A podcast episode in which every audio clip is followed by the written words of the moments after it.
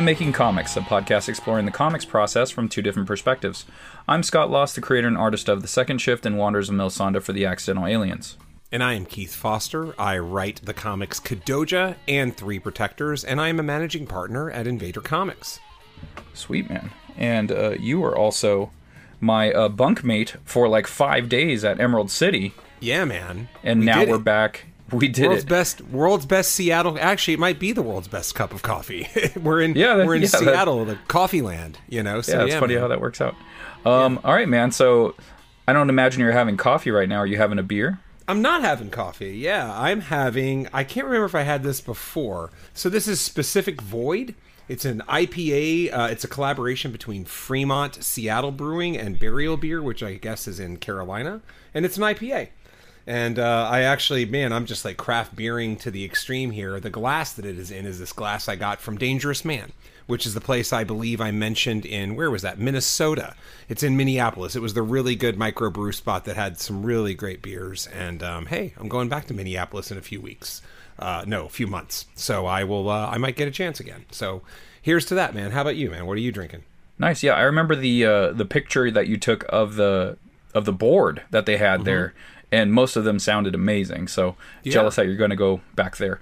Um, I am having Ashland hard seltzer. I am. I am just keeping it chill for this week. I'm. Uh, I don't know, man. We drink a lot while we're in Seattle, so we yeah, we didn't we didn't skimp on the alcohol. That's for sure. We, We we- it was more of a steady state, right? Like we didn't get we didn't get necessarily toasted. Although I think there was a there was a day on at one day at the show where you definitely you were like I had five seltzers today. so yeah. The, the show was, you know, and this is something we'll talk about shortly. But the show was so weird with a lot of dead spots that uh, there was plenty of time to drink beverages. So Yeah. that's what I was doing. you know? yeah, yeah, yeah, it was. Um, yeah, so I I feel like I want to keep that that train rolling. Uh, seltzer felt right. All I have is IPAs in the fridge right now, and honestly, it didn't sound too too appealing. It's been really hot over here, and uh, seltzer is just so refreshing. So went with that route. Yeah, man, I think I think that's a good call. I mean, it's again, it's hot here, but and I do have seltzers, but I I wanted one beer and I wanted to really pack a punch, and uh, this is the one I have. So it's uh, it's like seven point five percent, and it's a sixteen ounce. So that'll that'll do. That'll do. There you go. But right on. yeah, man. So All right, man. So what was your first thing for the week? yeah, I mean, you you anticipated it. We anticipated it. I think the first thing that you know I slash we should talk about a little bit is um is Emerald City, right? Because we are we are back from Emerald City. The quick recap is the attendance was better than the one in December 2021. That's the one that I that I did. Um, you know, obviously about what eight months ago. It's not to pre-COVID yet, but it was definitely better. And Scott hinted at what like life in the indie comics world is like. It's I mean, we've talked about this before. It's you sit around for chunks of time and just do nothing. And then there are just these rushes of it's it's not it's not just that you're sitting around, right? Like the foot traffic for the most part was pretty good. But there were times when I think Scott, I think I remarked to him or he remarked to me, where it was like you felt like our booth was like behind the wrong side of a two way mirror or something. Like people would legit walk by for like an hour and, and we just go like, wow, we haven't talked to anyone in an hour it's just crazy the way that works out. And then somebody shows up and they totally want to hear about all our books. And then we go into that. And then before you know it, it's been another hour of doing just nothing but having people walk up to the table, seeing if they're interested in our stuff, and then buying stuff if they are, you know? So I don't know, man. It, was kind of weird like that, right? It was just these ebbs and flows, and it was pretty dramatic both ways. Yeah, and, and something you mentioned uh, about our booth space. Like, this was a different space than you normally have. And you're like, you know, this is better than where I was previously. But also, there's not really a spot where it's all indie books. There wasn't really a small press section, it felt like. Everyone Yeah. was kind of mixed up. And um, so, like, right across from us, it was a guy that was selling autographed pictures, you know, framed and mounted and, and uh, matted and all that stuff. And they look beautiful. And then the people on both sides of us were just selling prints, giant prints, and that was about it. And then uh, caddy corner to us, there was like uh satchels like women's satchels essentially that um, Yeah, they were selling and that was really popular. That was a very popular booth. So it was kind of a weird location, um, but like Keith had mentioned, there wasn't a designated area for something that we do beyond, I would say, Artist Alley. And honestly, I took a gander up in Artist Alley, and it was a lot of um, a lot of prints, um, some original art being sold here and there, but honestly, it was more prints and knickknacks and and the like and uh, a lot of anime related things. And you know, you would have the occasional person selling some books up there, and uh, a bunch of artists selling metal prints. So it was kind of weird. It wasn't like an overabundance of people creating comics. And I think that's something both you and I have noticed at the last couple of shows that we've done together. Um, the the people creating independent comics seems to be less and less. Yeah, absolutely. I mean, you you definitely took the words out of my mouth on that one. You know, Phoenix was like this and this show was like this and it just it, it is it was strange because this is the least amount of you know writers and artists and companies small press or something above small press just the smallest amount that i've ever seen selling comics and um, yeah man it's it's crazy it's crazy and and a, a familiar refrain of people that came to our table was it's weird to see so few people selling comics. Like this is a comic convention. Why aren't there comics? Why aren't there as many comics? And I just think we're in a lull. I think we're in a little, you know, uh, you know, nadir or whatever the a trough, right? Not a not a crest, but a trough, and it just feels like people are doing less and less comics. I mean, I think I think there's some degree of you know what I wonder about that? I wonder if it's effort related you know, we had a person at our booth, I think, and they were talking about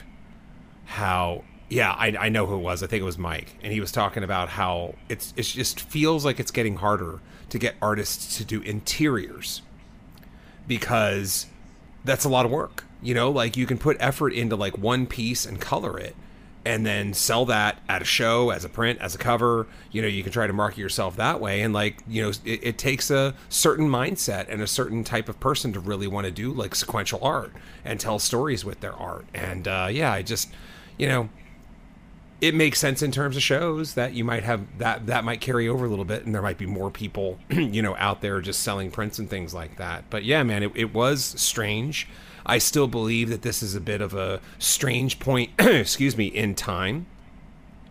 And everything is cyclical.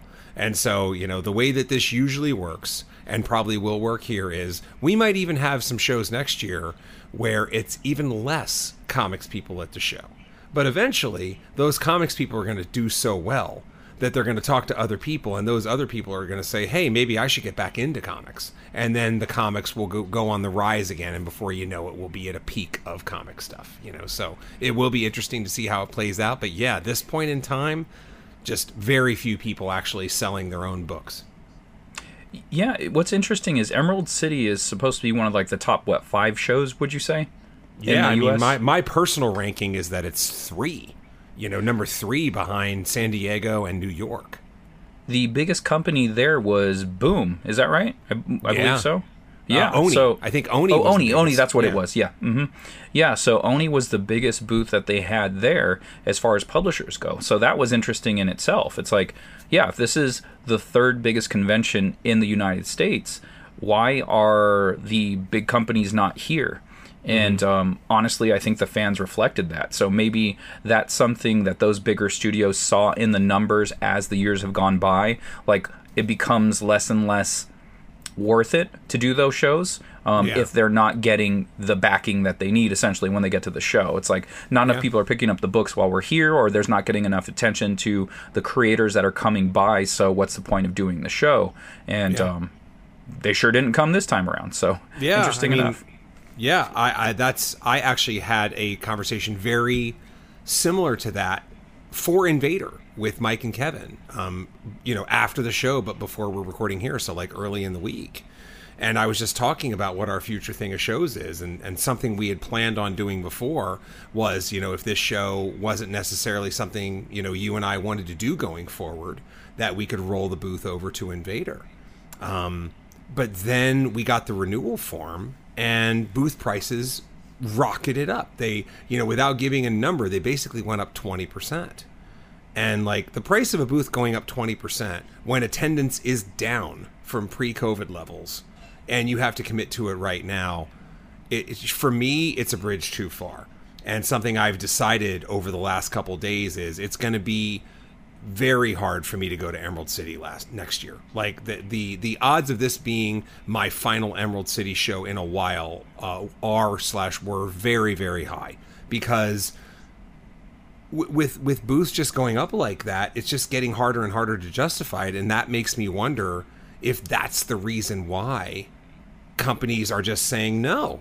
You know, because it's it's no longer a great profit proposition to go to these shows, and you know most companies are are doing you know two three i mean i'd imagine oni's booth space amounts to six to nine booths probably six and that's probably four corners and two inlines you know what i mean? Like it's pretty crazy and like knowing the cost of that man you have to sell so many books to justify that and you're selling books that are running for you know 20 to 70 every single time you do it and it's more close to 15 and 20 than it is to 70 you know so i would not be surprised at all if comic companies are just looking at their balance sheets and they're saying uh, this isn't worth it anymore and uh, we'll see what that holds for the future of cons yeah, and that's just the booth space. You know, that's just Yeah. the cost of the booth, and then they're having to pay for you know shipping everything over if they're bringing that over on plane or or what mailing it over and then they're paying for the staff to be there. So it's just cost on cost on cost. And that's a reason why uh, for me personally like you already said you're you're more than likely not going to be doing it anymore. This was my first this was my last emerald city.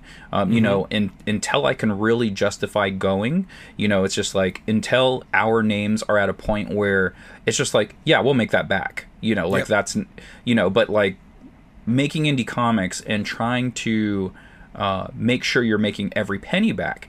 It's very difficult when you're paying for flight, hotel, uh, you know, um, uh, booth space, and that booth space, like you said, has was already expensive, and then it increased twenty percent. So it's just like much like you said, bridge too far. So Yeah. um, it was a fun experience. I definitely enjoyed hanging out with you outside of the show. Like hanging with you in the show is obviously cool too. Um, But I like going and doing the things that we did while we were there afterwards. You know, checking out the local breweries, checking out the local eateries, and uh, man, that stuff was fun. Yeah, I mean, and we, you know, now's a good time to talk about that, like local brewery, because the first night we went to a brewery there called Optimism, and you and I both agreed that we liked it so much that it, it like the next two nights it ended up being like, dude, I want to go back to Optimism, and for me, the reason was that they had a beer called One, which was a London pub ale. And so the first night we were both there, Scott and I got just a four taster flight. And so I had one as part of my four taster flight. Scott had we we sipped the first two beers and then there was an issue that we realized we had sort of been like, "Oh shit, we forgot about this." So you had to get a package delivered and you ran back to the Airbnb. You actually chugged the final two beers and I'm like, "Dude, is it okay if I just stay here and savor these?" You're like, "Yes, please." So I I just sat there and screwed around on my phone for a few minutes while you ran back and then I met you there like half an hour later. But, you know, so for you, going the second night wasn't that hard because your first night had been cut a little short, you know. And um but yeah, and then we just found ourselves going back there every night because it was such good beer, and so that became kind of like our our post show spot uh, for every night of the show. And uh, again, that beer is amazing. I thought Optimism was super cool. It felt like every time we went back, we enjoyed it even more just because it's such a cool, big, wide open space, great fl- place for people to talk and not you know have a nice. Uh, co- conversation of any volume without feeling like you're annoying anyone else. Yeah, it was it was the spot. It seemed um, a lot of people were there. Pretty much every single time we went, I would say the slowest time was Saturday night, which was funny Yeah. enough. It was like, well, this is kind of dead in here compared to how it normally was on a Thursday, Friday. And yeah, um, yeah another thing that didn't hurt was I think if you use your credit card for the first time over there, they send you a, uh, a email saying, "Hey, the next pint is on us. Next time you're back." right. And uh, we were so close, uh, we, we went back. It just made sense. Yeah, yeah, yeah. Yeah. That was awesome. Um, and yeah, some other things around Seattle were awesome. But I mean, that was basically it, right? Like, I have a particular work thing that I'm going to talk about a little bit later um, when when it comes to that. But I think that's a that's a good brief convention wrap, and that's my first thing, man. What was your uh, what was your first thing? Well, I'll just piggyback off of that one a little bit longer. Um, I do have other things. I have a lot of other things to be honest with you, but uh, packing for Emerald City. So if you're someone that does a lot of local conventions, you're used to bringing as much product as possible to shows, and uh, you have to condense it down for a flight. Wow, is it tough? It is so so tough. Like to the point where I wanted to eliminate. I had to bring on, let's see, two carry-ons and two checked bags. One was just a box of comics. The other one was my luggage, which was packed to the brim with my clothes and my my prints. Uh, something that my buddy Mike Kingston, uh, shout out to Mike there, he does a book called Headlocked. He gave me a great tip, and this is a tip for you guys if you're going to start traveling. Pack your books in your carry on because they do not regulate the weight. So if you're going to check a bag, it needs to be under 50 pounds. And when you're packing at home and you have your own personal scale, you need to make sure you're not packing 250 pounds exactly because you don't know how accurate your scale is. So you're going to get about get about 45 pounds worth in that suitcase, whereas you can pack I don't know 90 pounds, whatever you can carry in your suitcase. It has to be the right dimensions, and you can that bring bring that on with you with no problem. So um, that was a great trick, and I did that on the way home. So the the thing that I wanted to do was check only one bag on the way home and just have two carry-ons and that's what i did with all of my comics. So um, it was a great lesson. You know i thank mike for telling me that. I wish i would have knew that before i took off but honestly i think i still would have needed to check two anyway. And uh, yeah that was that was something that's interesting and you really realize what's important to your setup and what you need to bring when it's going to cost you you know 30 to 50 dollars per extra luggage. It's like okay is it is it that much worth it? And you have to weigh the pros and cons. And if it is, you got to bite the bullet and do it. Um, and if not, leave it home. Totally. I mean, I, I had a similar tug of war that I guess I should bring up too, which is uh, Keith's Keith's egregious fuck up of the weekend, and that is that um, I had actually bought a uh, one of those um, tension banners, right, like a roll up banner that just condenses down into like one of those cylinders that you can sort of carry on on a plane. And uh, so I had, I had bought that just for this show. I mean, I'm sure I can use it for other shows, but I bought it with the express purpose of using it at this show so that we could split a 10 by 10 booth and have banners on, on each side of us, yada, yada, yada. So I get to the airport and uh, I'll just flash forward ahead. I'm, I'm getting ready to get up to go to the bathroom before I board my flight. And I have my backpack and my one carry on, and I'm like, where the fuck is my banner? and then I'm thinking, I'm like, oh shit, I left it at the Hudson News, the convenience store that's inside Ontario Airport. So I quick like book it back to the place. And what I had done is I had bought like a candy bar or an energy bar and a drink. And I had placed the stupid banner down on like the row of candy right in front of the register and left it there. So I go back there. It's 15, 20 minutes later. It had been a while. And I and I asked, hey, you know, like, did do, do you have my banner? You know and she said well it's protocol to call the police. So i called the police. We called you. And i was like you you did? Okay well uh, i didn't hear it. So anyway um, it was with the police and then i basically had to make a decision. They were starting to board my flight and the question was could i go outside of security go back through security get my banner find my banner and then come back through? And i was like it's not worth it. So on the plane without a banner. I'm trying to think of how I can get around this. And then that's when you were like, oh, well, because I was texting you. I was actually texting you, you know, right up until my plane left the ground. right? And usually when they do the whole like, you know, turn off your cellular devices, the passenger doors closed, blah, blah, blah, I do it. But this time I just had to coordinate stuff. So I'm going back and forth between you and Martin, who, uh, who couldn't make it for this show and, and ended up kind of sending a lot of my books and things along. So I'm like, oh, I didn't bring prints with me because, like Scott said, we have to make hard choices. Let me see if Martin can ship me some prints, and then I can display those and at least get some kind of breadth around my um, my my display. So Martin agrees to do it, and he ships them, and they ended up being there the next day, and it it it wasn't cheap. So then they get there the next day. That's the first day of the show. I ended up leaving around like noon, and they because they had showed up noon the next day, and uh, you know did all that come back and start to actually no i take that back we started to set up the booth and then i realized i could have just used my table runners as little mini banners behind me um, so i was like oh, i should have just done that i wouldn't have even shipped the prints to myself so anyway i ended up getting the prints and then i ended up saying, "Well, I got these damn prints. I better make my money back."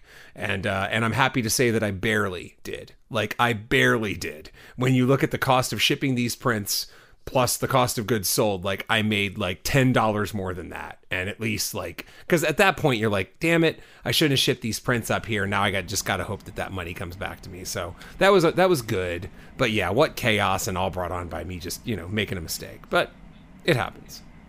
Yeah, you know, it's it's a live and learn thing. You know, the more show, show oh, oh, easy for me to say. The more Hey, shows, the more shows you do, the easier these choices get. And so, you know, for me, this being the first one where I actually had to fly out, it was really really interesting and really difficult to pick those things. And uh, I just have a better understanding now of what I would have to do the next time I do it. Who knows when that'll be? Um, Both you and I had talked about doing shows that are drivable, you Yeah. know, and or like if we do a show that is, you know, out of state, um, undrivable, like we kind of have to know someone in the area just to alleviate cost a little bit. It's like, look, okay, there's table, hotel, travel.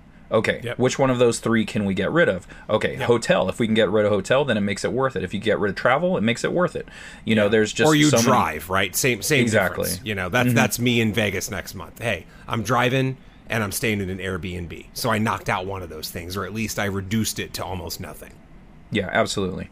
So yeah, that's definitely helpful, and uh, you know, uh, live and learn. And the more shows you do, the more, m- the better we'll get at this. I guess that would be my first thing, or it's Yeah. kind of all jumbled into one thing. What's your second That's thing? fine. So, in the interest of time, I think if you have a bunch of things, I see we've already do. talked a little about this. So I'm going to talk about one more thing, and I'm going to hold over the other thing until next week because I think this is an important thing to talk about. And then if you want to just laundry list your stuff and go from there, we will before we get into our main topic, which I want to make sure we have some time for. So around, um, I'm trying to think of the best way to put this. So around Emerald City, I'm not going to name it, um, but I found out at when we were tabling at Emerald City that an artist that I like that I have worked with before was there. And I found out about this because someone was at our table. I think they bought books from either one or both of us, and they put a print down so that they could like make the transaction. And I'm like, I'm looking at the print and I notice the signature. I'm like, oh wait, that's somebody that I've worked with before. And um, and then I we talked to the I talked a little bit to the, the person who was you know the fan who was who was buying the stuff there, and it was really cool. So I wanted that print because the print was ridiculous. And so I went up and talked to him, and he was like, "Nah, I sold out of that print." So I found him. I talked to him. I was like, "Hey, man, it's me. You know, we did some work together." He's like, "Oh, I totally remember you." You know. So anyway, I I tried to get the print, but uh, one thing you know led to another, and and something I asked him is like, I was like, "This print is super cool." Without giving anything away, really, it's like a composite of characters and I said, "Would you be interested in doing a print, you know, not that dissimilar from this for for Kadoja and having some kind of neat like composite character print?" He's like, "I would love to do that, man. I love drawing giant monsters, you know." So I was stoked about that, you know, and then there were a couple more conversations and a little more back and forth in the future once, you know, once that once I have that cover in hand, then I will, you know, mention the name and all that stuff, right? But um, I'm really excited for it. You know, the piece that I saw on the table that he had done about another comic property um, was super cool, and uh, and it inspired me. And I was just like, man, I would love to have a Kadoja version of this. So if all goes well, then I will have that. In fact, um, we've exchanged um, some Instagram messages over the last few days, and he's good to go. And it sounds like he's going to start it in November, and we are officially underway on that. So I, I think I think that's great. You know, like I'm I'm very happy about it. And and I was thinking about it in a larger context on like what can we talk about with making comics. And you know what came up? What came up was my response to Chase Edgerly a few weeks ago.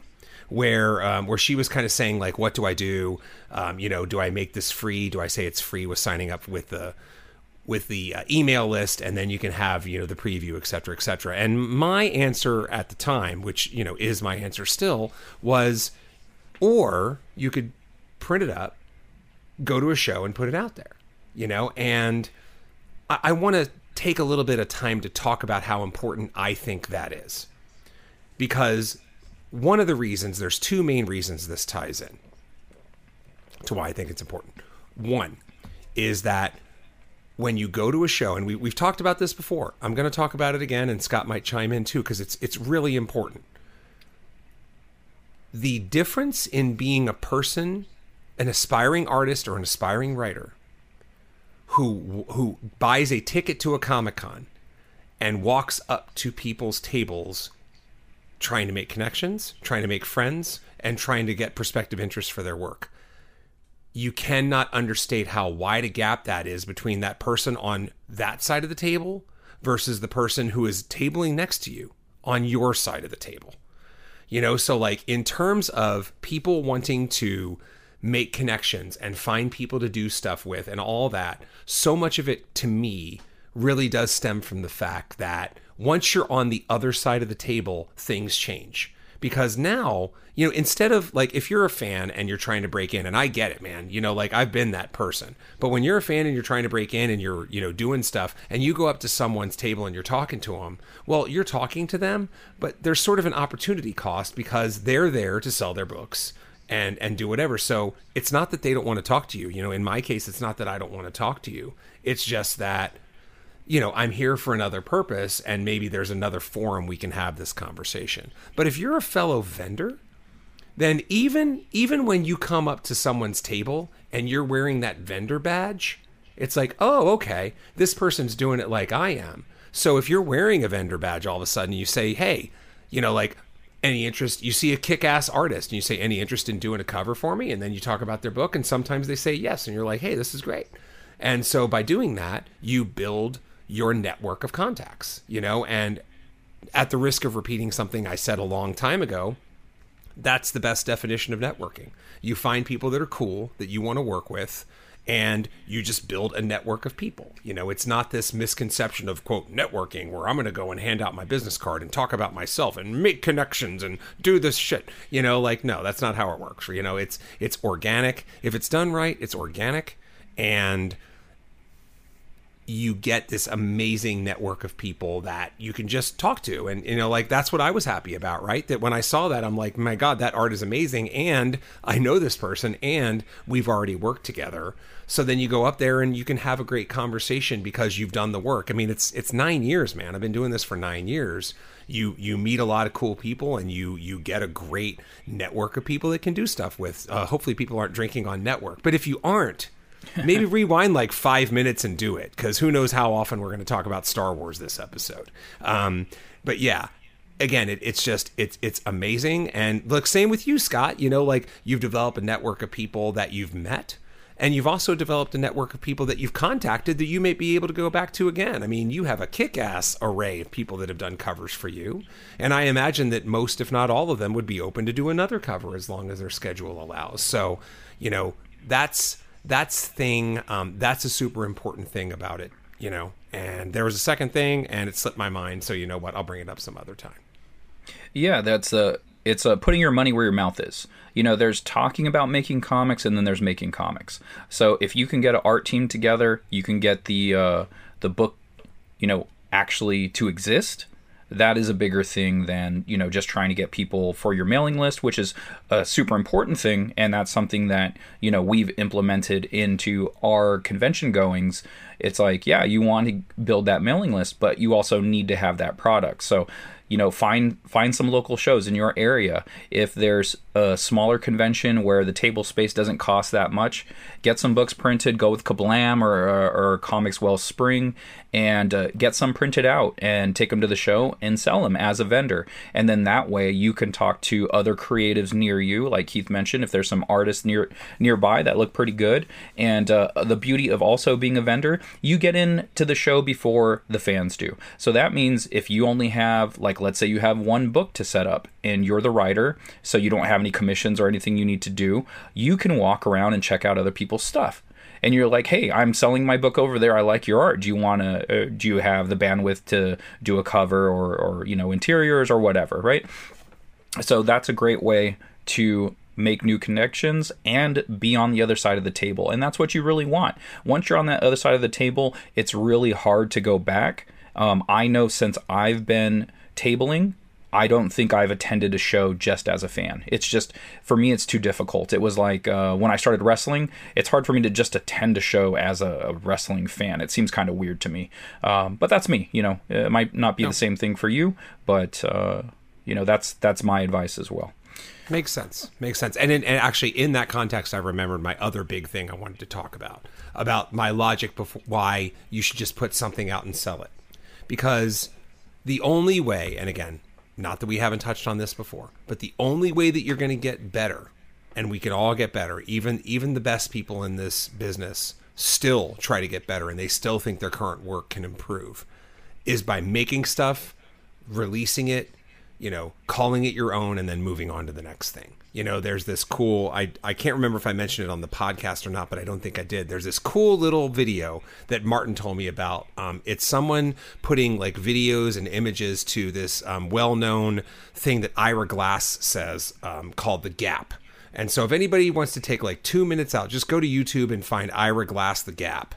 And that's a great little bit that talks about how the best way that you're going to get better and um, and just create better things is by creating things. And what you will find is this happens to a person. You know, a friend of mine was just talking today about how Sam Raimi apparently there's some old Q and A where they were asking him, you know, somebody stands up typical and like, what advice would you would you give to a, a, a filmmaker trying to get started? And he was like, make a film every week, make a short film, make a crappy film, just make something, just do it because that's how you're going to get better. You're going to get better by doing it and making things, you know? So that's kind of like my second reason on why I would encourage, you know, just putting it out there and getting it done because you get it done and then you can move on to the next thing and you can keep on building a body of work and you're going to get better the whole way and you will never stop getting better. Yeah, absolutely. The more effort you put in, the better you get at. You know, it's just yeah. practice makes perfect. The more you do things, the better you get at it. Um, I have a laundry list of things that I have done this week. Uh, a combination of last week and this week. I think we had to cut last week a little bit short too. Um, thumbnails for second shift 13 are done. So I had started them, I think, a couple of weeks back, uh, according to this pod, and we've had a show since then. So a lot of times it has passed. The thumbnails are done, and so I'll be moving into the pencil stage of that issue very, very soon. Um, the slipcase I have been talking about that for a few weeks. The colors have been done. I had sent those to the printer. They sent me a mock up of the thing printed. Uh, they actually sent it printed out. They had a digital version of it, and then they sent me a physical version, uh, a picture of the physical version. They have it printed out. They nice. confirmed my address, and I believe it is being shipped this week. So I have not got a tracking number or anything, so I'm not sure if it got sent out today, but I'll follow up with them uh, tonight, and then hopefully I'll get an email, email back tomorrow morning with a tracking number. So, very cool. Uh, I'm very excited to have those. I posted up a little teaser image of it, just like a part of the front cover, and uh, I already had uh, somebody asking me, How do I get this? So, that, that's a great sign. Yeah. I'd like to buy 40. right. Hello, sir. I would love you to buy 40. That would yeah. help a lot. Uh, something that happened while we're out in Vegas, or in Vegas, you had said Vegas, so Vegas is on my mind. Uh, yeah. While we're out in Seattle. So I had started doing a character sheet on the flight to Seattle of one of the characters that are going to be in Second Shift 13. So she has a pixie cut. A pixie cut. Uh, it is a very short haircut. Um, I don't know how to describe it. Google it for all you peoples out there that don't know what a pixie cut is. Um, a benefit of being in Seattle, there are girls walking around with pixie cuts.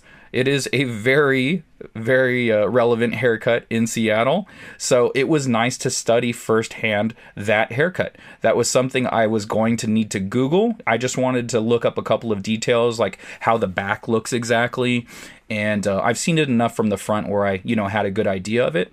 But it was good to see live and in person how the back of the hair flowed, like from the bangs to the back. So that was really cool. Uh, nothing like live hand experience to uh, make your art look better, more realistic. Um, the last thing on Seattle that I have, vegging out. So after doing a show, if you have not done a show, a big show, maybe little shows. I don't I don't know how it is for you, but for me, after I do a big show like San Diego Comic Con, Seattle, um, three, four day shows, Phoenix. When I get back home, it is very difficult for me to be in the proper headspace to be creative. I need to veg out. I need to relax. I need a couple of days just to get right, just to be myself again.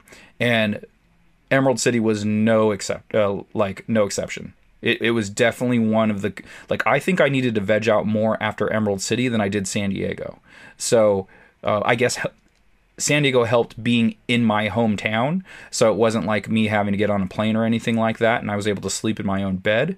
Um, but Emerald City definitely took it out of me, and there was straight up two, two to three days where I did not want to do anything. I was like, mm-hmm. no, you know what? I'm going to sit here, and I'm gonna dick around on my phone because I deserve it. Yeah. I just worked really hard for four days with two days of travel, and yeah. I just want to chill the fuck out. And you yeah. know what? that's okay. Yeah. No, that that dude, that's a that's a great point. Because that's something especially I think you and I because we are so we are just so Rihanna Scott. We are so work work work work work that we do, we do forget to talk about the value of doing nothing. And you know, we're not encouraging doing nothing as a lifestyle. We're encouraging when, you know, listen to yourself and know what to do you know? So same thing here man. I mean i've i sort of didn't have the luxury of vegging as much because um my mother uh, uh, she's she's now living in florida. She moved back to florida and so by the time I got back, she was here for another day or two. So it was very, you know, kind of closing up shop for mom and, and doing all that. She she hung out with us because she kind of moved out of her old place before the airport. But still, it was kind of edge because it's like, yeah, we're going to go out and have dinner with mom, you know. And then the next day, I, I turned right around and took her to the, you know, I came home on a Sunday and put mom on a plane on Tuesday, you know. So, um, I think I'm still sort of relaxing, uh, still sort of smoothing things out. So I expect some of my veg out to happen in the coming days because you know you can't always control when you do it, but there is value there. There's so much value in vegging out. You know, you and I both have plenty of things we like to do. You can watch a show, you can read a book, you can read this stack of comics that we've been working on and uh, and go from there, man. So yeah, man, great great point. Don't be afraid to take time for yourself and chill, especially when your body and your brain is telling you. Because comic conventions are kind of crazy. If they're busy, you're exhausted. If they're dead, you're exhausted because it, it's you know it when if a convention is dead, time moves like you are standing in a bank line. It is so slow you can just sit staring ahead or you know look you keep that smile on because we're professionals and you watch people walk by and just think like it's been a really long time. And you look down and it's been 15 minutes on your watch. Yeah.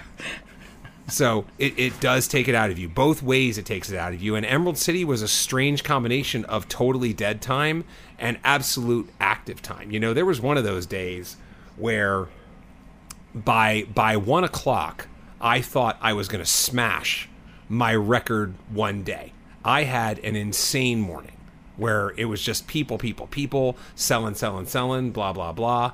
And then I got maybe like one or two sales over the next hour, and then it fell off a cliff. I think over the last four or five hours of the day, I got one sale. Right, so it's it's just weird. You can't control any of this stuff, man. All you can do is just be a pro and keep the smile on your face and do your best. Yeah, absolutely. And uh, I gotta say, taking those couple of days off, I needed it so much, and it helped. Um, even even though the third day when I was like, you know what, I I think I should do something. There's just something in me. It's just like you're wasting so much time. Mm-hmm. I, I, mm-hmm. needed those couple of days, but I think the time is done now, and you need to do something. Yeah. And the thing that I did was uh, study. So I had talked about this previously, maybe a couple of weeks ago at this point, that I wanted to make sure that I was putting in putting in study time every week. You know, uh, watching the Dave Finch channel and checking out a couple of videos on neck tutorials and with Eric Canete. Uh, those were tremendous. I really got a kick out of it. They energized me in a way uh, that was just different than me just looking at art and wanting to draw. It was just like, okay, cool. Well, let me implement the things that I'm learning. So I want to continue that, and I did that this week.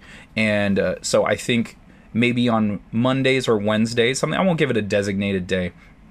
I will take that time and just study. And so this week it was J. Scott Campbell. That was the artist I decided to pick. Uh, after doing the show, there was a lot of things that I was examining about the booth, about the cover, about my displays. I was like, okay, what do I need to do? What do I need to adjust? And um, I was like, you know what? I think I'm going to make a banner that has my girl characters. My girl characters are attractive. And uh, what'll help with that? Who's who's an artist that draws really attractive women? That the style is close enough to mine, where I can really study them and see what they do to make their women pop. That artist is J. Scott Campbell. Yep. You know, so I was just like, all right, I have enough of his work. There's enough work online that I can just grab real quick, save it to my iPad, and just study. And so that's what I did on Wednesday. And it was really fun, man. Like, I really enjoyed it. It was uh, interesting. I learned a lot just doing a few different pieces. Um, something I wanted to study were uh, legs or like the torso to uh, legs, like just how he does it. There's just something he does that makes that part of the woman pop, like in his in his work specifically. And then I took some time to uh, study some eyes of his, which I've done before. Like if you look at my art, the eyes are very reminiscent of J. Scott Campbell already. Uh, mm-hmm. Like between him and Jim Lee, it's just like it's there's a nice little middle ground there. That's that's how I draw women's eyes, and um, so I did a little bit of an eye study there, and then as well as mouths. So he has very expressive uh, uh, mouths, eyes, eyebrows. So those were just interesting things to check out and like very helpful. So um, it was good, man. I really enjoyed doing it, and it was the right amount of creativity without having to think overly too hard. Like, okay, I'm gonna create this new pose, and like, what? How is their arms or legs going to be? You know, I'm gonna gonna foreshorten this and all of that. No, I didn't have to do any of that. I was studying something that he had already drawn and I mm-hmm. just the only th- brain power that I needed to see was how he did it. And mm-hmm. you know, art is visual, so I'm not thinking that that hard, but you're copying it, you're mimicking it, and making it sure making sure it looks as much like his piece uh, as as you can. And uh, while you're doing that, you're learning. Yeah, that makes sense, and uh, I think that's super cool way to spend your time, especially when it's this. I want to do stuff, but I don't really want to do something. Um, and while you were talking, you know, for for artists out there, if you look up J. Scott Campbell and you're like, you know, I think it's cool, but it may not be my style. I'm going to throw out a couple other names that may be worth your time, and maybe you can check them out. Um, these are three people that I can think of that all draw really gorgeous women and that uh, have different kind of styles. And I hope I get these names right. So number one is Terry Moore. I think Terry Moore draws really pretty women, um, especially in Strangers in Paradise. I think he does some great work there. Um, I believe his name is Frank Quitely. Um, Frank Quitely also draws amazing women. And uh, and hey, if if uh, if if you if you want to dip a little bit more into the rated R waters, then I believe there's an artist. I think his name out there is Milo Manara, and he does some amazing uh, stuff. But he also does like a lot of erotic art. But it's it's very, it's kind of like Moebius-ish almost. You know what I mean? Like it has a very distinct European style. So I hope I have all those names right. But again, just a couple other names out there. Hey, all it takes is a quick Google search, and you'll see whether that person's right for you if you want to flex your muscles a little bit. Yeah, Adam Hughes, uh, Mark Brooks. Those are a couple of other artists. Terry Dodson. They they all draw very beautiful, beautiful women. So. Mm-hmm um, I was looking for someone more similar to my work, but yeah, totally. it, it, and you obviously want to branch out. You don't always want to try to find artists that draw exactly like you or somewhere around you. It's good to test the waters in other areas. But what I was looking for that day was someone like J. Scott Campbell, and in fact, it was J. Scott Campbell. So, uh, but yeah, check no. those other artists out as well, and uh, round out your portfolio. Try try yeah. different things out. You you never know. You might be more interested in the way that Adam Hughes draws someone as opposed to, you know, a J. Scott Campbell. It's like, yeah, that might appeal to you more.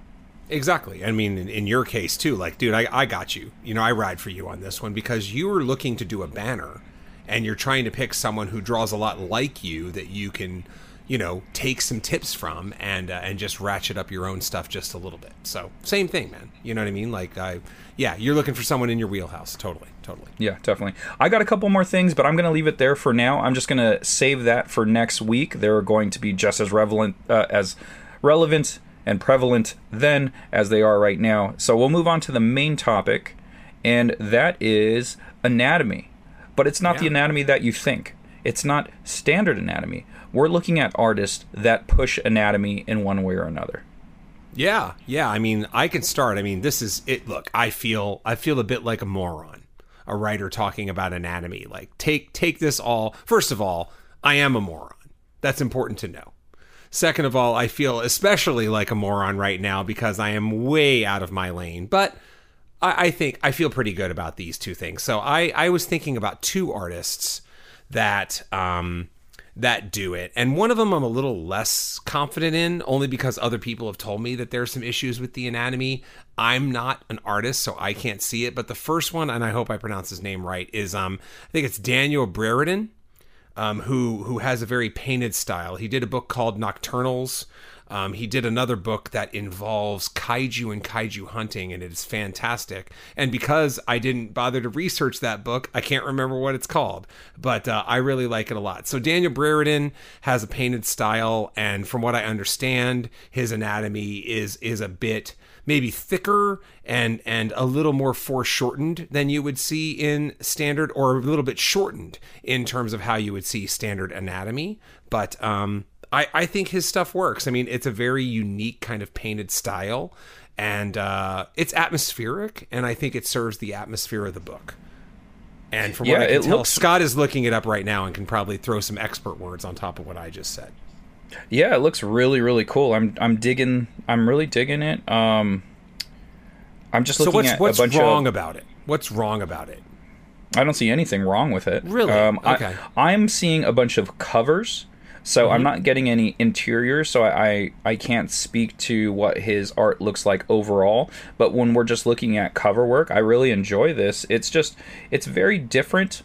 Um, he uses a lot of his palette's very dark, and then there's this one piece specifically where it looks kind of almost well, it's nocturnals. She kind of looks like Lady Death.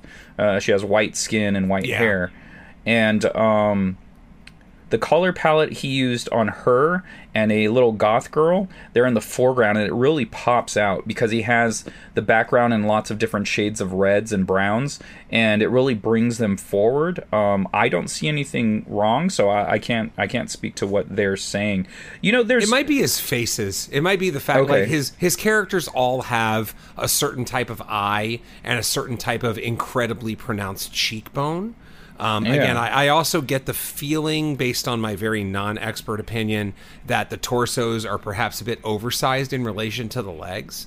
Um, you know, like like like the legs are a little bit shorter on people than Hmm. than you might see in other places. But you know, you're also going for something. You, you just have to ask yourself, but does it work? You know, like Right. you could you look, you can nitpick a whole lot of artists. Um, and again, I was like, I was looking at images images while you were speaking, so I don't know if you had mentioned this. Uh, it's not a one to one.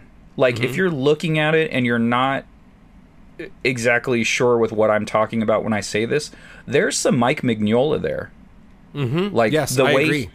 the way he composes covers and uh, certain images there's there's some mike mignola there especially the color palette that he's using. So um, I, I dig it man. Um, if if there were more images to go off besides these covers then i can speak to what people are saying. I did see a couple of those instances when you were talking about the legs and maybe the arms. Um, there was an image where the arm looked a little short but uh, it was a foreshortened arm. I just don't think it was done all that well that specific image but a lot of these other ones it's very uh, lovecrafty and i can see why you would dig it this is definitely Yeah. your wheelhouse Yeah, man. I mean, I I still remember. I think one of my earliest shows, one the first time I ever did WonderCon, uh, tabled there. I actually looked up the artist roster, and you know that was a nice moment for me because it was one of these moments of like, I'm in Artist Alley, and here's who else is in Artist Alley, like Dan Brereton, you know, and some of these other people, and I was just like, I'm one of them. I'm one of them now. And uh, I I did go over to him. I clo- I just left my table for a few minutes, and I wanted to let him know that I was a huge fan. And I ended up buying like a grip of shit from him, and he ended up throwing in all kinds of other free shit too. And it was it was really fun to meet him. And actually, when I was uh, doing my best to prep for this episode, but having trouble really identifying fine tuning the issues with anatomy, yeah, I, I dug through and found a couple books of mine that I had bought from him, and they were signed to me and all that fun stuff. So it was really cool. yeah okay so i was a little worried and i was actually going to prep you with the artist that i was going to pick in fear that we would pick the same artists. I hope we didn't, because my second one, I pre, I pray you don't pick him right now, or we're going to pick him. Okay. Um well see then now I'm like, well, I'm going to try to pick the one that I think we have in common. Okay. Let's go, fucking hive brain, man. We've done 93 episodes together. Can we make this work? Jeff Lemire. That is not him. No. Okay. Okay. All right. Well, now I'm worried about the other one. so, um, okay. So the first artist that I have is Jeff Lemire. And are you familiar with uh, Sweet Tooth? Have you read Sweet Tooth? I haven't read Sweet Tooth, but I am a fan of at least. Uh, so there are two Jeff Lemire books that he drew that I'm a massive fan of, and Mazebook and Trillium are those two books, which I believe he did the art on. Okay. So I believe I have not looked up his Wikipedia, so I don't know how accurate this is, but I believe the first book he drew was Sweet Tooth. Okay. That could be wrong, but that was definitely his first like monster hit. I love the fact that we're pros doing a podcast and we just don't do shit for research. Look, man, I was researching this art right before the show. I was like, Exactly. "Hey, we're doing anatomy today, right?" And you're like, "Yeah." And I was just like, Five stars on Apple Podcasts, motherfuckers. don't forget it. "Yeah." My, my notch. amount of research Top- was uh, 30 minutes right before we recorded. Exactly, exactly. So I had a couple of artists in mind. I had one in mind specifically, and it's it's my second artist, which I'll name. Uh, but I was digging through my books. I was looking through my collection, and most of the books that I read are artists that don't necessarily exaggerate anatomy. It's kind of like yeah, they draw like standard comic book artists. Yes. Like all their st- their styles vary to degrees, but the bodies are proportionate. They're they're what they're supposed to be. There's no exaggeration there. And then I got to my trade paperback section, and oh no no, I hadn't even gotten to it. I was going alphabetical order through through my books, and I got to um, I believe it's Royal City, and that is a Jeff Lemire book, and I was like, fucking Jeff Lemire. That's that's who my other artist is going to be. It's Jeff Lemire, and so I have volumes one through six of Street uh, Sweet Tooth and trade paperback, and I grabbed the first volume, and then I grabbed the sixth volume. Because I wanted to see how his style changed over all of those issues. So I think each mm-hmm. trade is roughly four to six issues, mm-hmm. and I was like, okay, this first trade, it feels like this this is very difficult to say. Um, it feels very basic in mm-hmm. style. Uh, there's a lot of basic shots, a lot of front on shots, not a lot of three quarters. There's a lot of uh, zooming in and zooming out. He's actually quite good with picking moments when you would zoom into a book or into a, a panel. And so, as far as his uh, uh, composition goes, it's pretty good. Like it's it's like his storytelling is strong. You know, it's a lot of uh, front on shots and and mid shots, but just the way he's composing it works very very well. Uh, going from the first volume, he's picking very safe safe angles. There's a few that are slightly difficult than others, but for the most part, they're very basic. But as you go on through the series, it gets stronger and stronger. By this, by the sixth volume, he's tackling some very difficult angles. His body work, his body language is so much stronger. There is a, um, he has proportion. I wouldn't say problems because his style is so stylized that the first trade paperback, you're like, wow, his he exaggerates like body proportion quite a bit. the The arms are really long, the legs yeah, are really long short, arms. Yeah. and it's like to the point where the the hands are like around the kneecaps. And it's just like, man, that's kind of crazy to look at, but I kind of like looking at it anyway. It doesn't matter that it's not quote unquote correct. So, um, but when you get to the sixth volume of Sweet Tooth, things are are changing a bit. It's like the body language, the the the storytelling, uh, the the acting in the bodies are so much stronger by then, and um, it's just a delight to look at because it's not a conventional style that you would associate with comic books. You know, like if you saw that style, I would say the thing that you would associate it first with is children's books. Mm-hmm. Children's books. There, there is this consistency. Like there's a childlike art to it, but there's a consistency there. That's that's how you know. That's that's the difference between a child drawing and an artist knowing what he's doing. It's just like yeah, there's there's youth there, there's a playfulness there, but um, you know the the more he goes on, the stronger he gets, and and it's a beautiful work. So check that out, uh, Sweet Tooth. Uh, I recommend that. Keith recommended a couple of other titles there that he's doing currently or had done most more currently and uh, those are some nice books to look at. And it's it's very exaggerated. If you can come up with a style all your own as long and this is something we've talked about many a times consistency is key. If you're lettering and you're lettering quote unquote weird or not the norm if you're doing it throughout your book then you're doing it right. So as long Yeah. as you're drawing the, your style as long as you're consistent with it throughout and obviously there's nothing wrong with getting better with it but uh, if if the style is recognizable as your own as you're going on there's nothing wrong with that Yeah, and I mean, you'll never you never know. Your style may end up being something that other people ape. Uh, this unorthodox thing that was quote wrong, you know. Which, by the way, I forgot to mention our coolest Emerald City thing, which is speaking of someone who has become a huge influence on a lot of current artists. Um, I briefly met Daniel Warren Johnson, and I got him to sign a couple ash cans. And something I did while I walked Artist Alley is uh, I I surprised your boy Scott with an ash can that was signed by him and signed to him. So yeah, I just came back to the booth and I was like, "Here you go, dude." And then you were like, "Oh, this is cool," and I'm like, "Yeah, open it." You know, and then it said like to Scott, you know, and then had the Daniel Warren Johnson signature. So yeah, he's dude. Daniel Warren Johnson's awesome, and uh, you know, I love his stuff, and I was thrilled to have the ash cans. I just kind of unpacked my books yesterday, so they're sitting right there, and I haven't read them yet. I'm saving. I'm even though they're tiny little ash cans, I'm just saving them for the right right moment. You know what I'm saying? Well, that's that's the best reason to save them because they're they're probably I don't know six to eight pages long. You know, they're not Yeah. they're not very long. The one you got me was uh, "Thank You Liger," which is the uh, tribute to uh, Jushin Thunder Liger, who retired. I think a couple of years ago at this point. I think in 2020 maybe. Um, uh, time is uh, relative, so I can't I can't really remember Dude, when co- that COVID happened. just compressed two and a half years. Yeah, totally. yeah so it was it was awesome i was honestly i was more thrilled than uh, keith relayed right there i was pretty ecstatic about it i don't know if i relayed that to you outside but inside i was like oh shit this is fucking awesome like That's awesome. it's Good. pretty badass dude so i appreciate that Yeah, man. Yeah. So, uh, so let's get to my second artist, and uh, I don't know. I, I was I was hoping you didn't take this one because I feel like the second artist is obvious, um, in that they are wrong, but they are oh so right, and that is the king of comics, baby, Jack Kirby.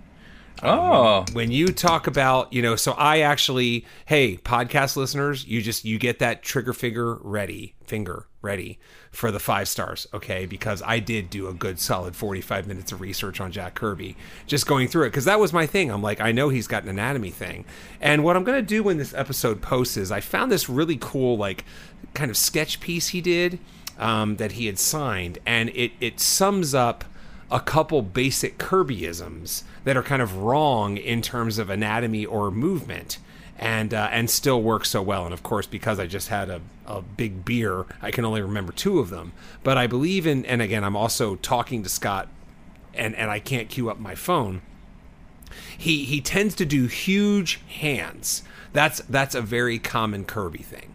Another common Kirby thing is that he does, you know, people just feel like like you could take normal people in Photoshop and then just shrink them, like crush them along the top and bottom axes to make every single person chunkier and meatier and shorter and stouter and that's also a Kirby thing, right? So he's got that going on. He also does like some bizarre ass foreshortening when it comes to things. Like you can see people with like a super long arm coming to you and a massive hand, um, and and so there's a bunch of things he he does quote unquote wrong. And the final thing that you see a lot you know when you like go online and look at some articles about it is you'll see very exaggerated movements like he seems to be a huge fan of the extended follow through that nobody ever does so like i'm just going to do this to scott but like i i can't twist like picture yourself uh, taking one hand putting one hand on a baseball bat and then swinging that baseball bat all the way through if you twist your arm to the max possible on this follow through of a bat, that's almost still, in general, that's still not as much as Kirby will draw some of these follow throughs on his follow throughs. So there's a lot of shit he does wrong. But here's the thing in doing it wrong, there is a lot of knowledge of anatomy there. he is over exaggerating it for emphasis, for style, and like just because it, it it gets the vibe of everything. You know what I mean? So anybody could critique Jack Kirby's anatomy for being wrong because it is, you know, but but what it is is it's great storytelling anatomy and it's great comic anatomy and it serves the purpose of the stories it's trying to tell. He's telling big tales about larger than life heroes. So why wouldn't you have you know, slightly off anatomy and larger than life, larger, you know, big exaggerated movements that also fit that, you know. So um, I think that's great, and I think that's something that I see in comics a lot, you know, without uh, without going too much into detail. I just sent Scott before the podcast a panel that the current Kadoja artist is working on um, from the second issue of Symphony of Madness. And uh, in the panel I sent you, I believe there's this crazy scene where there's like this huge follow through and and like one character is basically kind of like hitting another and the character is basically like parallel to the ground, but almost like splayed out in midair because they've taken a punch so so hard. Like it would be very hard to recreate that in real life, but oh my god, does it work on a comic page because it is just this exaggerated motion. And uh, yes, yeah, so so so dynamic. So anyway, yeah, Kirby is like the master of making dynamic movements and having characters that have anatomy that's wrong but somehow overdone, which in a weird way just works even more. You know, there there was only one king, and uh, and you know for all the things he did wrong, he made it right in the end, and uh, and that's why he's he's a legend. He's a unique unique talent. Yeah, everything you said there accurate, definitely. Um, the the benefit that Kirby had as well was he almost never inked himself. Mm-hmm. Um, he famously said, "Why would I draw the same thing twice?" Yeah. So he would leave that up to the inker. And what you get with Kirby's pencils is that kinetic energy that most artists are searching for. So if you if you're an artist that is does is doing, excuse me, words, if you're an artist that is trying to do action sequences, then you want that kinetic energy. You want to feel like your still images are moving, and that's something Kirby could do beautifully. And mm-hmm. uh, you know, yeah, there was elements to his art that wasn't necessarily beautiful, and there were things all to himself. Um, but they became iconic to the point that other people were aping those habits that were quote unquote wrong. You know, mm-hmm. the big blocky hands, the stubby fingers, the blocked out fingers. Um, it became his trademark. And you know what's interesting is I've mentioned this, I don't know, once or twice artists have a tendency to draw. If you tell an artist to draw a nose, they will more than likely draw their own nose. Not knowing that they're drawing their nose, their own nose, they will draw their own nose. Mm-hmm. And same with eyes, mouth, etc. Uh, they're going to draw themselves. If you tell them to draw a generic man, they're going to draw, if they are a man, they are going to draw someone that looks very similar to themselves, not knowing so. Uh, mm-hmm. Jack Kirby was a very short, stout man. A lot of his characters short stout people. It's yeah. like yeah, they were jacked and and all of that stuff, but uh, yeah, it's it's just creatures of habit, you know. We just have a tendency me, to do that. That makes me want to meet Jeff Lemire. It makes me think he's like seven foot one with a seven foot seven wingspan. It would make Jay Bilas thrilled. oh yeah, he was a, a monster in uh, college. Shot blocker. Led the league in block. Yeah, led college in block shots three years running. All right, man. What's your what's your uh, second and final artist you wanted to talk about here? Um, okay, so my second artist, before I go to the second, real quick, something I, I wrote down notes for Jeff Lemire and I didn't use them. Um, another thing that I noticed about his art, and, and this is just a guess because I haven't seen it, it doesn't appear that he would have a lot of underdrawings. Like the way he draws, it reminds me of when I'm just drawing with a pen and I'm just going for it. Like there's no mm-hmm. erasing, you're just kind of doodling and drawing in the moment. And I feel like a lot of his work is something along there. So it's just it's so interesting and I don't know that his pages if that is what is happening. I don't know gotcha. that his pages would take all that long. You know, it's just like yeah, if you're not doing a ton of underdrawing and you're just drawing with your pen and uh, your your brush, it's like man, that's going to go pretty quick. And so that would explain a lot, like with early on composition. If you're just going for it, you're not going and you're not doing a lot of under underdrawing. uh, you're going to have a lot of straight on shots. That's just kind of how it is. Um, okay, so my second artist is Sam Kieth. Oh yeah, man. Yeah, so if you were a reader in the 90s and you were following Sam Kieth in his Marvel run and then his Image run with uh, Maxx, you know that this man, oh, also Sandman, very early Yeah. work from Sam Kieth, Early was Sandman, in. The Sandman. He did not like his own work in there, but he is one of those artists that do not like their own work. It's just Yeah. how it is. Like uh, Yeah. that's who he is. Apparently, if you would compliment him at shows, he would get upset. He did not like to receive compliments. It's just a funny thing about him. He's like, "How dare you? I suck." Get out of here. Just take this for free. It's trash. Exactly. exactly. Um, so he does great exaggerated bodies. Um, he's very much a cartoonist in the sense that he does not rely on standard American style comics. Like that's that's not what it- the skeleton. That's not what his framework looks like. You know. Um, I couldn't even tell you who his influences influences are. He's so unique to himself. The one thing I do love about his work is how he'll pick a certain part of the body to detail highly and then just kind of make shapes with the rest of it.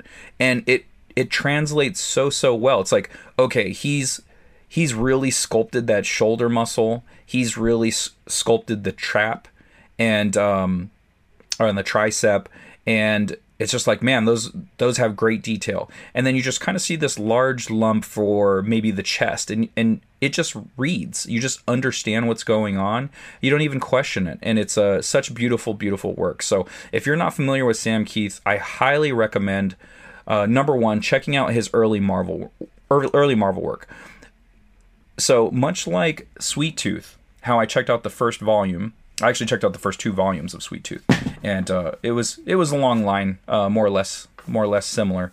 Um, but by the time he gets to that sixth, it really takes a jump. So the Maxx and his Marvel work, it's it's interesting because he almost works in reverse.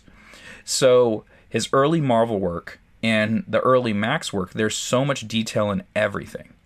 But as the series goes on, like the last issues that I have is 30 and 34. It is all cartooning. Like everyone is just these shapes. There is not like a structured body underneath. And like trust me when I say that everything translates well. You understand everything about what he's doing, so it's nothing wrong. It's just different. So it's just like the Marvel work, it's superhero work, so there's some some body frame in there. There's a lot of muscle. Maxx early on, lots of muscle, and um, as the series goes on, he gets cartoonier and cartoonier, and just completely goes away from that high detail that I loved so much in those early issues. So it still looks cool, but um, I'm just not a cartooning type of person. Like the things that I enjoy the most, like live action cartoons are one thing. You know, not live action. What am I saying here? Animated, animated uh, cartoons. Super into that. Um, comic strips not really my room. I don't dislike them or anything. It's just not something I'm super into. So as the series got on, I was just like, yeah, this is just going further and further from what I enjoy about the series. Not to mention that the story is difficult to understand overall. Um, but uh, really check out that early work by Sam Kieth. Lots of strong stuff there. Yeah, I mean, uh, I'm I'm going to say something very clearly so it doesn't get taken out of context. I'm a huge fan of Sam Kieth. I think his shit is awesome. In fact, um, I would compare back in Kadoja Volume One. I would actually compare Rory's Volume One art to Sam Kieth because it's expressive. You feel Sam Kieth. That's what I like, you know. Like, and you know that's my shit. Like, you know, when we went to Spiro's Heroes, you're like picking out all the comics that your boy Keith likes because you know that I just like art you can feel as much as art you can appreciate. You know, I'm going to throw one more out there. We're running late already, so there's not a lot of time.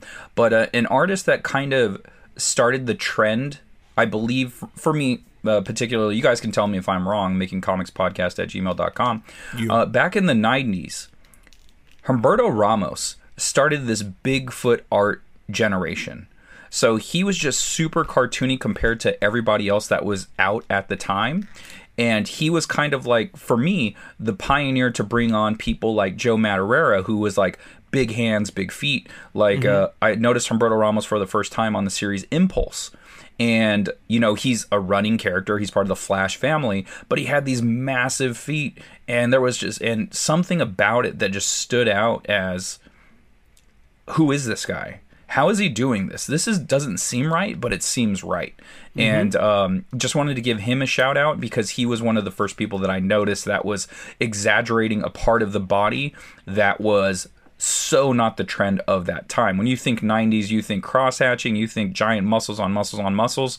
Humberto Ramos was drawing a teenager who looked like a scrawny teenager, you know, like pipes for arms and uh, these fucking massive shoes. So I was just like, this is crazy. I don't know what's going on, but I really like it. Yeah, man. So I, I mean, I think that's that's all we have to say there. It, it was more about us looking through our comic collection and this is something we might do more of you know like taking an idea we we know that that everybody listening here has a basic understanding of that idea but let's go out there and try to find some people that do it wrong and yet do it oh so right and uh, because that's that's you know this is a visual medium and it's also like an exaggerated medium if people wanted correct anatomy they'd be reading photo books right? They're reading comic books. So that's the key, right? It's it's much like, and you know, we've talked about this a little bit in in previous episodes about dialogue, right? That the trick about dialogue in places like comics is to make it seem like real dialogue when it's not real dialogue. Because there's no small talk in comics dialogue. There's no small talk in movies and television unless the writer is trying to prove a point, right? About about the mundanity of it or something like that, right? So in this case, again, you're you're almost never going to see perfect anatomy. You're going to see a lot of clean anatomy, but you know all the artists we gave you, man, they're fantastic. They're hugely popular, rightfully so, and uh, it's because they did things a little bit different and they did things a little bit quote unquote wrong. And we encourage you to try that as well. That's been a big theme of our podcast through these first, uh, you know, almost 100 episodes now. Absolutely. Um, you got any bullshit you got to bring? I do. I, I want to talk about two quick things. Okay. Number one I would be. I'm sure you got a couple things too, but I'm just I'm going to keep it to two because I do want to mention this. You've heard this story before, Scott, but when when we first arrived in Seattle, um, the idea was that you know I, I arrived in Seattle maybe an hour and a half before Scott. I was going to grab a lift from the airport, and then Scott was going to grab a lift, and we'd meet there, but I'd still have like an hour and a half advance to set up, right? So when I when I forgot my banner, I get off the plane. I'm like, well, wait a minute. I just have two carry-on size suitcases. They're heavy, but they're carry-ons. So I can either pay forty nine dollars for a lift, or I can pay three for public transportation.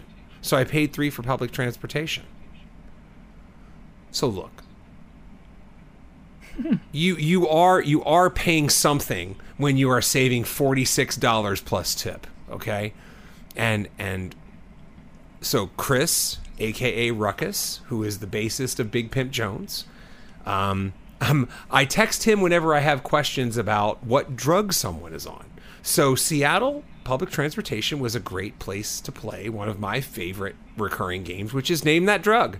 And uh, and in this case, uh, a person was there, and I'm like, you know, I'm pretty observant of my surroundings. I like to think so. I see this person is just kind of sitting there hunched over, and, you know, I'm observing all the people on the train taking one note, right? And then at some point at a stop, the person just gets up and sort of prowls to the back of the car on the other side and sits. And they, they do a thing where they kind of like, they're hunched over and they kind of slap each pole as they go by and then they just ducked in. And I was like, well, that's weird behavior. So that's when the person got my attention. And then the person proceeded to in between stops or whenever they want to just kind of get up and change seats on the train. And there was a restlessness to them and a kind of panther like behavior to the way that they were moving. They just kind of prowled the cabin on the train car like a panther. So this is around the time where I texted Ruckus and I said, Hey man, this person's doing this and this person's doing that. Name that drug. And he's like, Sounds like meth. I'm like, okay.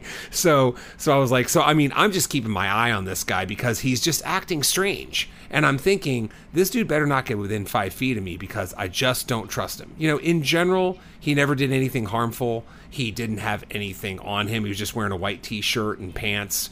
You know, nothing just didn't look like he had anything, but it was it still had a totally weird vibe.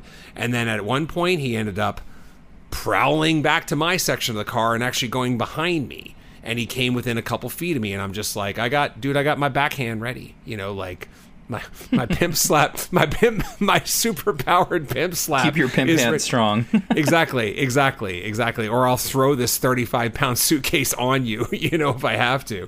But um he, he then ended up getting on uh, getting on. Actually at one point he got off the train while the door was open and then ran back on the train. So the behavior just seemed to be getting progressively weirder and anyway after he he went behind me he sat then finally walked back so I could see him, and I quick turned just to catch an eye. Like, is this dude in the seat behind me? But then finally he got off the train and was off the train for good. And when he came by, dude, his eyes were so dilated that I couldn't tell where the pupil was and where the iris was. So I Oh, gave wow. I gave Ruckus a little bit of follow up. I'm like, very very dilated pupils. He's like, yeah, that's meth, and I'm like. Okay, so, um, so yeah, that was that was my fun three dollar experience on Seattle Public Transit. I will mention that this is combining two years, but then when I got off at the train station, you know, you have to take a couple elevators up. And um, this year, I didn't have any problems with taking the elevator up one floor and then kind of walking over and then going somewhere. But um, well, actually, no. This year, I take that back. There's there's three levels, right? You're at the bottom level where the train is, a mezzanine, median level, and then the street level. So when I'm and and the elevator doesn't go all the way up. So from level two to level one, not not the ground level. I I I I try to take the elevator, and I see that no one's on it, and I'm like, wow, this is great. I'm shocked no one's on this elevator. And then um, I got on the elevator, and the door closed, and I realized why, because there was a puddle of urine there, and I'm like okay you know? Now now the great news about this is um i was wearing my mask. So i didn't smell it. It was fantastic. So i went off and i, and I got off and then i managed to make my way to street level and it brought back what had happened to me on that exact same elevator last december when I went to the previous Emerald City because I did the same thing. And on that case, I got I, I opened the elevator on the second, tried to, to go up to the first, and um, there was a person like when the elevator opened, the person was legit smoking crack. Like I saw them in the act of smoking crack. and and I said, and then he looked at me and I was like, "Are you going to get off the elevator?" Cuz he had just come down. He's like, "No." And I'm like, "Okay." I'm going to walk up the steps.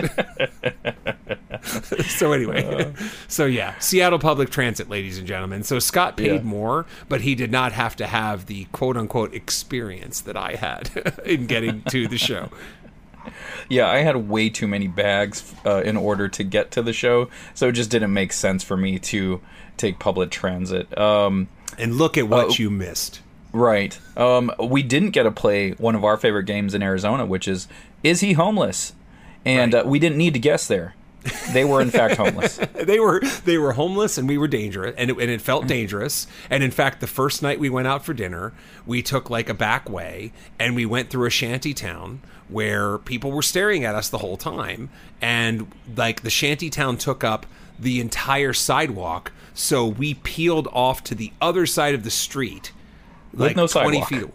Yeah, without a sidewalk. We were walking in the middle of a goddamn street and just keeping eyes. And their eyes were on us, and our eyes were on them out of the corner of our eye, and we we made it through. But yeah, great times.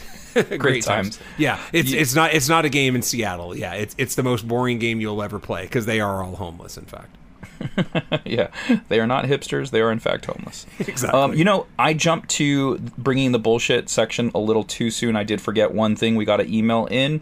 Hey guys, I love the show, and I'm always happy to see a new episode has downloaded.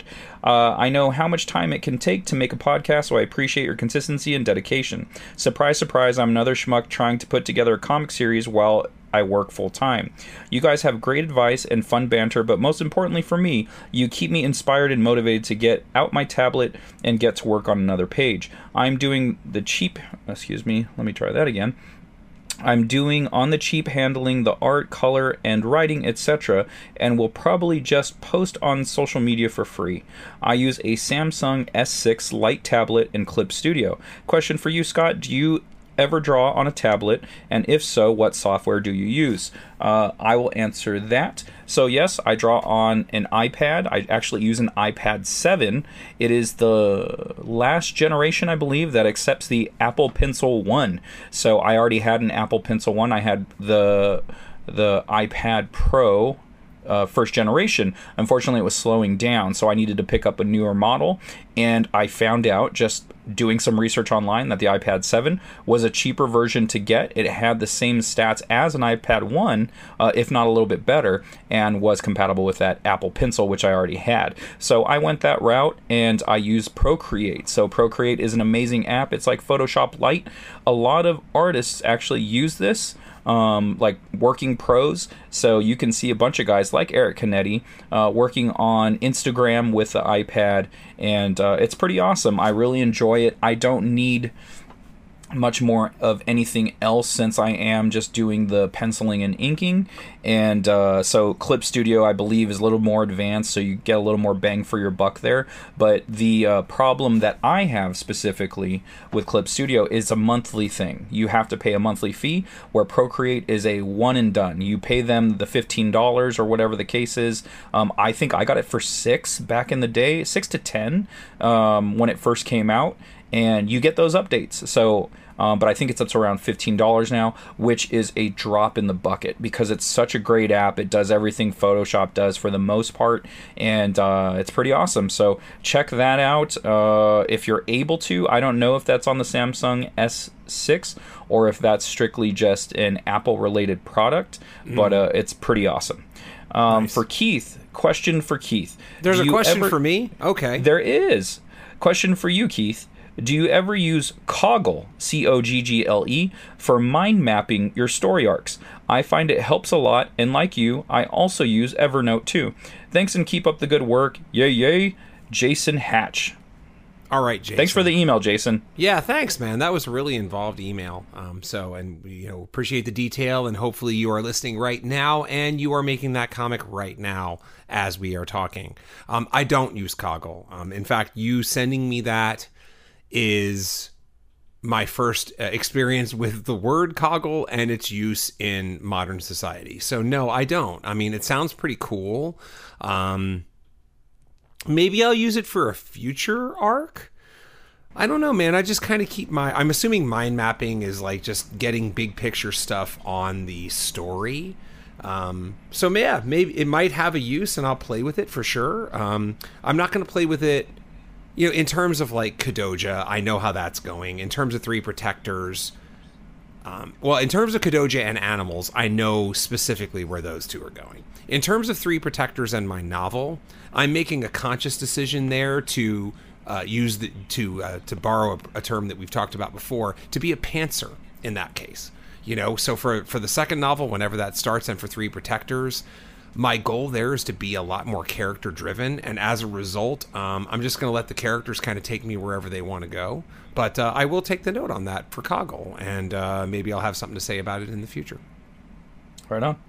All right cool. Um, that's it for me. I didn't have anything really for the bringing the bullshit and if i did hey we're going long. I can bring that bullshit next week. It's not a big yeah. deal for me. I'm actually um, tabling a strong bit of bullshit that i want to talk about and we'll do it next week yeah, yeah, I got a couple. Like as I said yeah. that, I was like, oh yeah, I have that. Uh, but definitely, again, it, it's going to be just as good for you guys next week as it would be this week. So yeah, you've never um, heard it. You've never heard it. It's brand you've new. You've never heard it. It's always new to you. Exactly. you can find me at Scott Lost, S C O T T L O S T, on Twitter and Instagram and Facebook.com forward slash Scott Lost.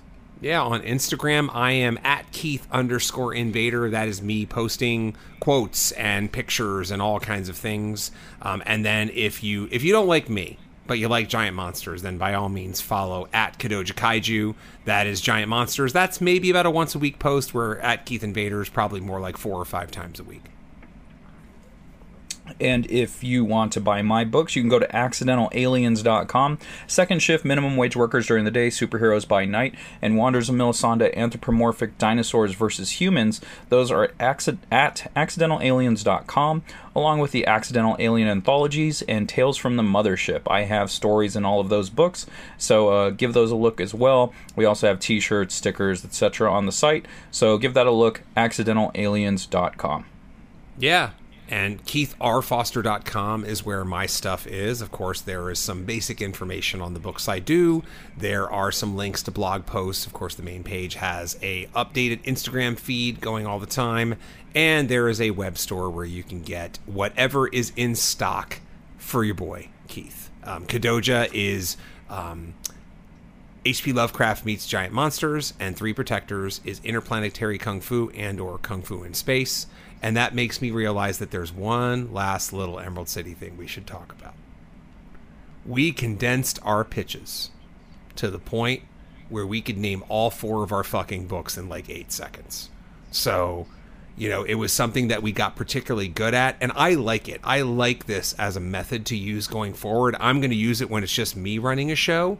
You give people a two second pitch, you know, and, and I think this is especially helpful when you have more than one book because you know, talk about both your books. Talk about every book at your table, and then gauge interest and see what people are interested in, and go from there. So, again, I, we've talked about this idea before, and Scott and I really did live it. The idea of like the concentric circles pitch. You know, you you can have three versions of your pitch. You can have a really short one that's just two three seconds, and then you can have one that's maybe ten seconds. And then if people are still around and they want to hear even more, that's when you can start to go into all kinds of cool shit like the process, the influences, more about the story. You know, just anything you want to talk about there because you've earned that because they still want to hear what you have to say. Yep, absolutely. Um, and if you want to be like Jason Hatch and write us an email, go to makingcomicspodcast at gmail.com. Shoot us an email, let us know what you think about the show, anything you want us to talk about. If you have questions for us, if you don't agree with something we've said, or want to know, know more about something we said and we didn't talk enough about it, makingcomicspodcast at gmail.com. Yeah, man. And if you want to assert your dominion over the algorithm gods, because remember, they're slaves to you, you're not slaves to it it is slaves to you or they are slaves to you. See, writers like me can interchangeably use the singular and plural, but only after we drink 16 ounces of a 7.5% beer. That's key. so, and and what what all of this means, what all these numbers add up to, is five stars. It's pretty easy. It's the math to everything. Everything adds up to five stars. We're five stars in your hearts. We're five stars in your minds.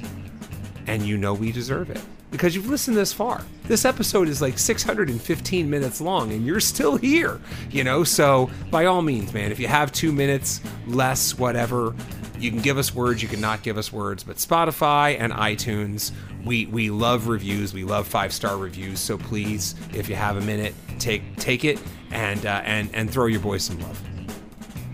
Remember, the algorithm does not exist. We do not we we aren't around because the algorithm exists. The algorithm exists for us.